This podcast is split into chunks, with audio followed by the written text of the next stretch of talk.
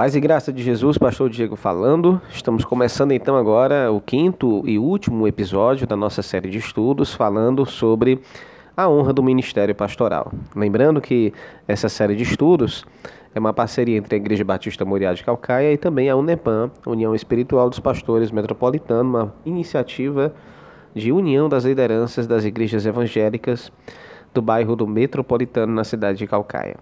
Seja bem-vindo, que você possa estar sendo edificado, fortalecido através desses estudos e também, principalmente, esclarecido. Porque, na verdade, é, o nosso objetivo é esse: é fazer com que a verdadeira honra do ministério pastoral seja colocada no seu devido lugar, à luz da palavra de Deus. Como é o último episódio, vamos fazer aqui então uma breve revisão né, daquilo que nós já conseguimos estudar e ver então, na introdução do nosso estudo, nós falamos sobre é, que a honra do ministério pastoral é algo que é colocado pela própria palavra de Deus em Romanos 13, 7, quando a Bíblia diz: Portanto, dai a cada um que deveis. A quem tributo, tributo, a quem imposto, imposto, a quem temor, temor e a quem honra, honra. Então, há um princípio bíblico de que nós devemos dar o devido valor ao cargo, função, ministério, serviço que nos é propiciado. O ministério pastoral é um dos serviços mais honrados que Jesus colocou diante dos homens para que eles pudessem servir a igreja de Jesus. E na nossa introdução nós lembramos de que uma vez que o ministério pastoral é ferido, toda a igreja sofre, não apenas o indivíduo como pastor, mas toda a igreja ela sofre é, com as suas feridas, com os seus maltratos. E também da mesma forma nós vimos que uma das primeiras coisas no estudo de número 1 um, que é fundamental nós fazermos era justamente é, fazermos a diferença, a diferenciação entre o falso ministério pastoral e o verdadeiro ministério pastoral. E também nós vimos, inclusive, que nós deveríamos pegar também, da mesma forma, e nos posicionar contra os falsos pastores, contra os falsos ministros, para que, por sua vez, os verdadeiros pastores pudessem ser reconhecidos, não somente pela Igreja de Cristo, mas também reconhecidos pela sociedade como um todo. Então, essa posição é uma posição de repreensão, né? Para que justamente nós pudéssemos defender a palavra de Deus, defender o verdadeiro conhecimento da Sagrada Escritura. A própria função pastoral é uma função de proteção da igreja contra as falsas doutrinas, os falsos ensinos. No segundo episódio, nós também falamos é, sobre que o ministério pastoral não é uma criação de homens, né?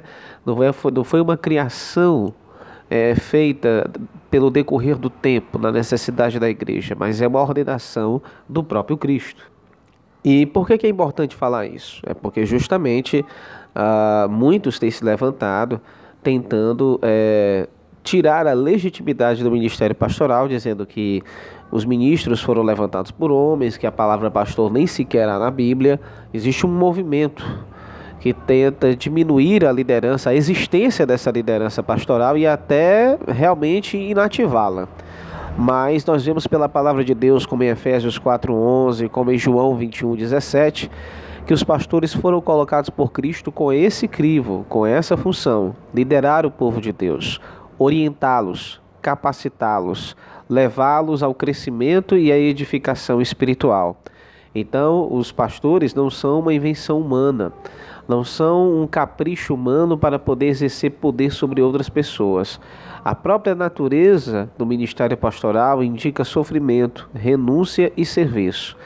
E os verdadeiros pastores jamais são colocados para poder prejudicar o povo de Deus ou para poder manipular o povo de Deus. O terceiro episódio, nós também vimos de que os pastores eles são carentes da graça de Deus.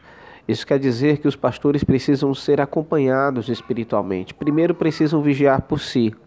Entender que, por eles serem líderes, isso não os imuniza de caírem, pecarem, transgredirem, de se equivocarem nas suas decisões. Os pastores são carentes da graça de Deus, como Paulo fala a, é, na carta a Timóteo, em 2 Timóteo 2,22 que Timóteo deveria fugir das paixões da mocidade. Isso quer dizer então que nós precisamos entender que o pastor está sujeito a paixões, a quedas, a tentações, a armadilhas.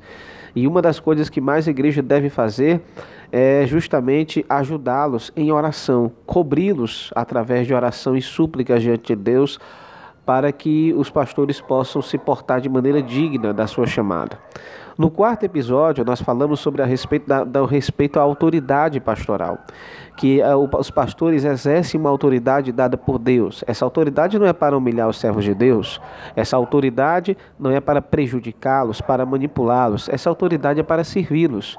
Mas há uma autoridade, há uma submissão. O crente em Jesus tem a submissão ao seu pastor no sentido de que a missão do crente é ajudar a missão do seu pastor e a missão do seu pastor é ajudar a igreja como um todo. De fato, como a Escritura mesmo fala nas cartas apostólicas, Paulo nos diz que devemos nos sujeitar uns aos outros. Essa submissão é mútua, essa submissão não é imposta essa ajuda mútua, ela faz parte, ela é característica do povo de Deus. Então, dessa forma, nós entendemos, à luz da palavra do Senhor, que nós devemos sim ser submissos aos ministros pastorais, por ordem de Cristo e também por todo o esforço, dedicação e renúncia que os pastores sofrem.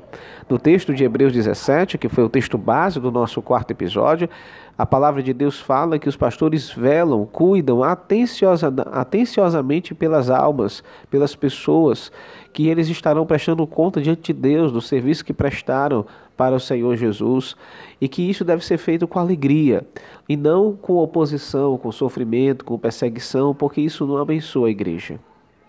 De maneira tal que, abençoando o pastor, estaremos abençoando a próprio ministério pastoral da igreja como um todo, servindo a igreja como um todo. E no penúltimo ponto, ainda do quarto episódio, nós falamos rapidamente que uma vez que os pastores se dedicam especialmente ao ensino da palavra, eles devem ser é, reconhecidos por dobrados honorários, duplicada honra, ou seja, eles devem ser assistidos materialmente quando assim for necessário. Uh, o ministério de ensino da palavra é colocado nas Escrituras como sendo algo de grande valor, simplesmente pelo fato de que a principal ocupação de um pastor era ensinar as Escrituras, é pregar a palavra, é ser exemplo ao rebanho. Os pastores podem se dedicar a muitas outras atividades e não há problema nisso, mas a, a, atividade principal do pastor ela não pode ser prejudicada. E qual é a principal atividade do pastor? É ministrar o evangelho é pregar a palavra de Deus. E nesse quinto episódio, então, nós estamos aqui encerrando com, ainda também da mesma forma, com Hebreus 13, 17, voltando a esse texto, agora dando ênfase ao final, a parte B. Nós vamos ler novamente Hebreus 13, 17, cujo tema é: Enfim, a bênção do pastor é a bênção da igreja. Então, Hebreus 13, 17, a Bíblia vai dizer assim: Obedecei a vossos guias sendo-lhes submissos, porque velam por vossas almas como quem há de prestar conta delas, para que o façam com alegria e não gemendo, porque isso não vos seria útil.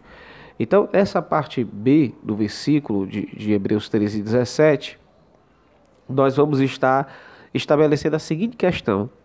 Aqui o autor de Hebreus ele fala que o objetivo do exercício do ministério pastoral não é o sofrimento, não é a tristeza. O grande objetivo do ministério pastoral para com a igreja é a alegria, é satisfação, é ver os frutos da obra de Cristo crescendo. Há muitas pessoas, por exemplo, que constroem em suas cabeças de que o ministério pastoral deve ser obrigatoriamente um ministério de sofrimento. Mas olha como está escrito aqui no texto da palavra de Deus. Deus não criou o ministério pastoral para o sofrimento. Deus criou o ministério pastoral para a alegria. Os pastores devem servir a igreja com alegria. E Paulo disse que se o ministério pastoral envolver um sofrimento, e veja, esse sofrimento qual é a origem dele?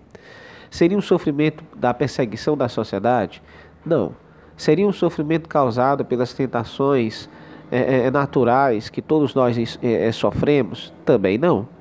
Que tipo de sofrimento exato, então, que o autor de Hebreus está falando que vai causar um sofrimento desnecessário. Qual é a origem deste sofrimento?